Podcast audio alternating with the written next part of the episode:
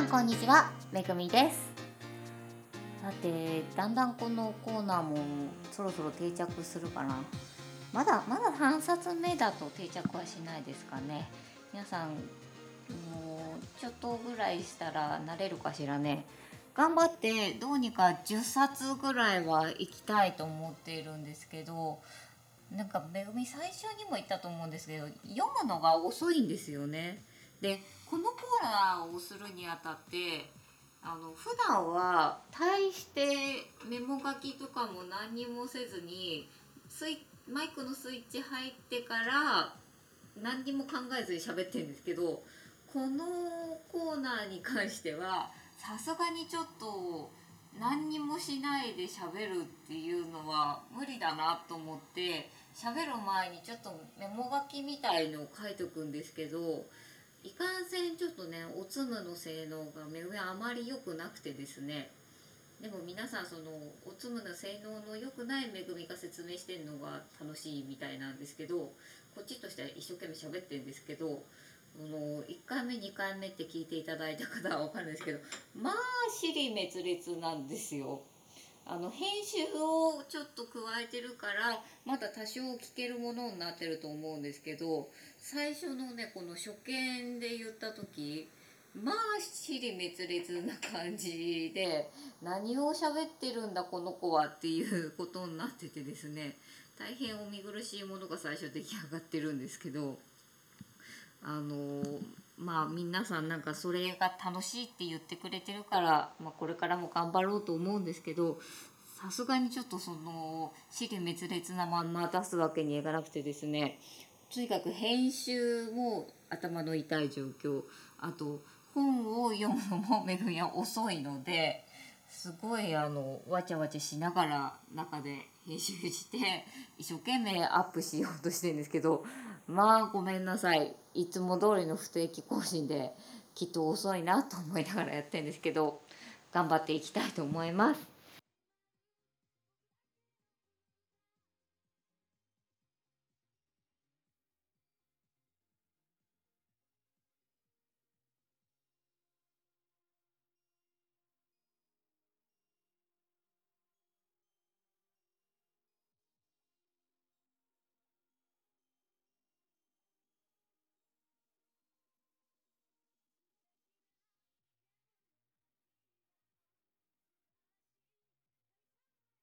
はい、ということで今回も本をご紹介させていただこうと思います。今回ご紹介する本は「もう傷つきたくないあなたが執着を手放して幸せになる本」という本でございます。著者が根本博之さん。出版社がこちら学研です。価格の方が電子書籍で1540円でした。えっ、ー、とそしてですねこの本を読んで得られる効果としては執着を手放すワークの方法を知ることができます。では、えー、この本のご紹介をさせていただきたいと思います。この本はですね、えーと、著者の根本博之さんという方が心理カウンセラーなんだそうですがその心理カウンセラーの方の元に来られた患者さんを例にしていろんな執着の、えーと、手放し方を具体例を交えながら説明されていくっていうのがこの本なんですけど、えーと、主にですねこの本第1章から第7章までで構成されてるんですけど大きく分けて多分3つに分けられます。えーと、1つ目は執着はしない方がいいよっていうお話で2つ目がそもそも執着って何だろうっていう執着についての説明で3つ目がじゃあその執着ってどうやったら手放せるのっていう手放しワークのやり方が具体的に書かれています。1つ目と2つ目は今回は飛ばしますだって執着っていうワードからして皆さん多分わかると思うんですけど持たない方がいいんじゃないかなっていうイメージもあると思うんですよ。で執着ってものがなんだか知らないけどきっとない方が手放した方が良くないっていう人たちがめぐるみのポッドキャストを聞いてると思うので今回は、まあ、具体的な説明をせずにちょっとここは省いて3番目のじゃあ執着を手放す時の手放しワークっていうのはどういうもんなのかっていうのをちょっと少しだけだけど説明していこうと思います。でですね手放しワークというものはですね使う道具がありましてノートとペンを使います。でなんか書くことが大事みたいなのでこれはちょっと外せないアイテムなのかなと思います。で、えーと、手放しワーク大きく分けて4つのことをやっていくみたいなんですね。で最初にすることはまず1番目何を手放すのか決めるっていう作業なんだそうです。で私が手放したいものが、えーと、例えばこういう人物だとか自分が執着しているのがこういうものとか、まあ、あとはお金に執着してるとかいろんなものの執着があると思うんですけどとりあえずそれを手放そうと決めるところがまず第一歩だそうです。でそれが決まったら今度お恨み帳っていうのを書いていくそうなんですよここでノートとペンが必要になるみたいなんですね。でお恨み帳っていうのはお恨み帳でいいのかな？読み方間違ってるごめんなさい。お恨み帳っていうのはその執着しているものに対しての感情を何でもいいからとにかく書き出すっていう作業らしいんですよね。なんか例えばね執着しているものが好きだっていう感情でもいいしなんかねなんで私はこれに対してこんなに執着しちゃうのかしらっていうのでも何でもいいらしいんですけどとにかく出して出して出しまくるらしいんですよ。書ければ書けるだけいいみたいなんですけど、まあ、書けなかったら多分書けるまで待つみたいなそんな感じでとにかくこれがねすっきりするまで全部出し切ったすっきりしたっていうまでとにかく書き続けるらしいんですよ。同じことをずっと書いてもいいみたいなんですけど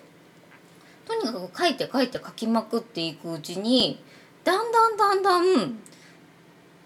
てあれ？なんで私はこれをこう思ってんのかなとか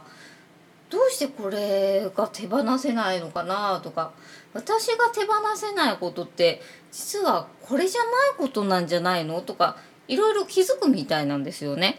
でそれをずっと大恨町にいっぱいとにかく書いていくらしいんですね。でだんだんだんだんそれをやっていくと深く深くね今みたいに深掘りしていってあれあれと思ってでそれですっきり解決すると今度はですねそれに対しての執着していたものに対する感謝の手紙を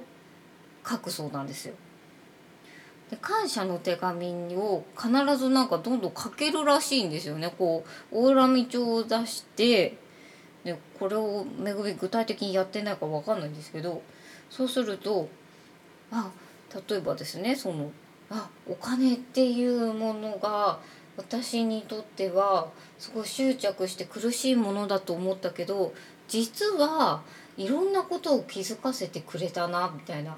お金があるからいろんなことを気づけたのでお金さんありがとうみたいのを書いてみるらしいんですよ。